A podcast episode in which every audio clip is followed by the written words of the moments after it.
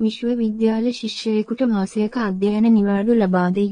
ඔහු ක්‍රීඩා විදෙසතියක් ගත කරයි. ගවමත් දෙසතියක් තිබෙනවා එහෙම හිතනවා. ඊට පස්සේ දවස් 10ක් තියෙනවා කියනවා. ඊට පස්සේ දවස් 7ක් තියෙනවා කියනවා. දවසකට පැය 10ක් පාඩම් කරන්න පුළුවන් කියලා හිතලා විභාගයක් ලියනවා. පුව යන්න පෙරවරු 6ට කොලේජ් එකේ ඉන්න කියලා ඒ කොලේජ් එකේම කියනවා. රෑ 10ට නිදාගෙන පාන්දර දෙකට ඇහැරිලා ක්‍රියාශීලී මහන්සියක් නැත්. ආශාවක් තිබේ නම් සියල්ල කළ හැකිය. සිතුවිලි ලෙස ජීවිතය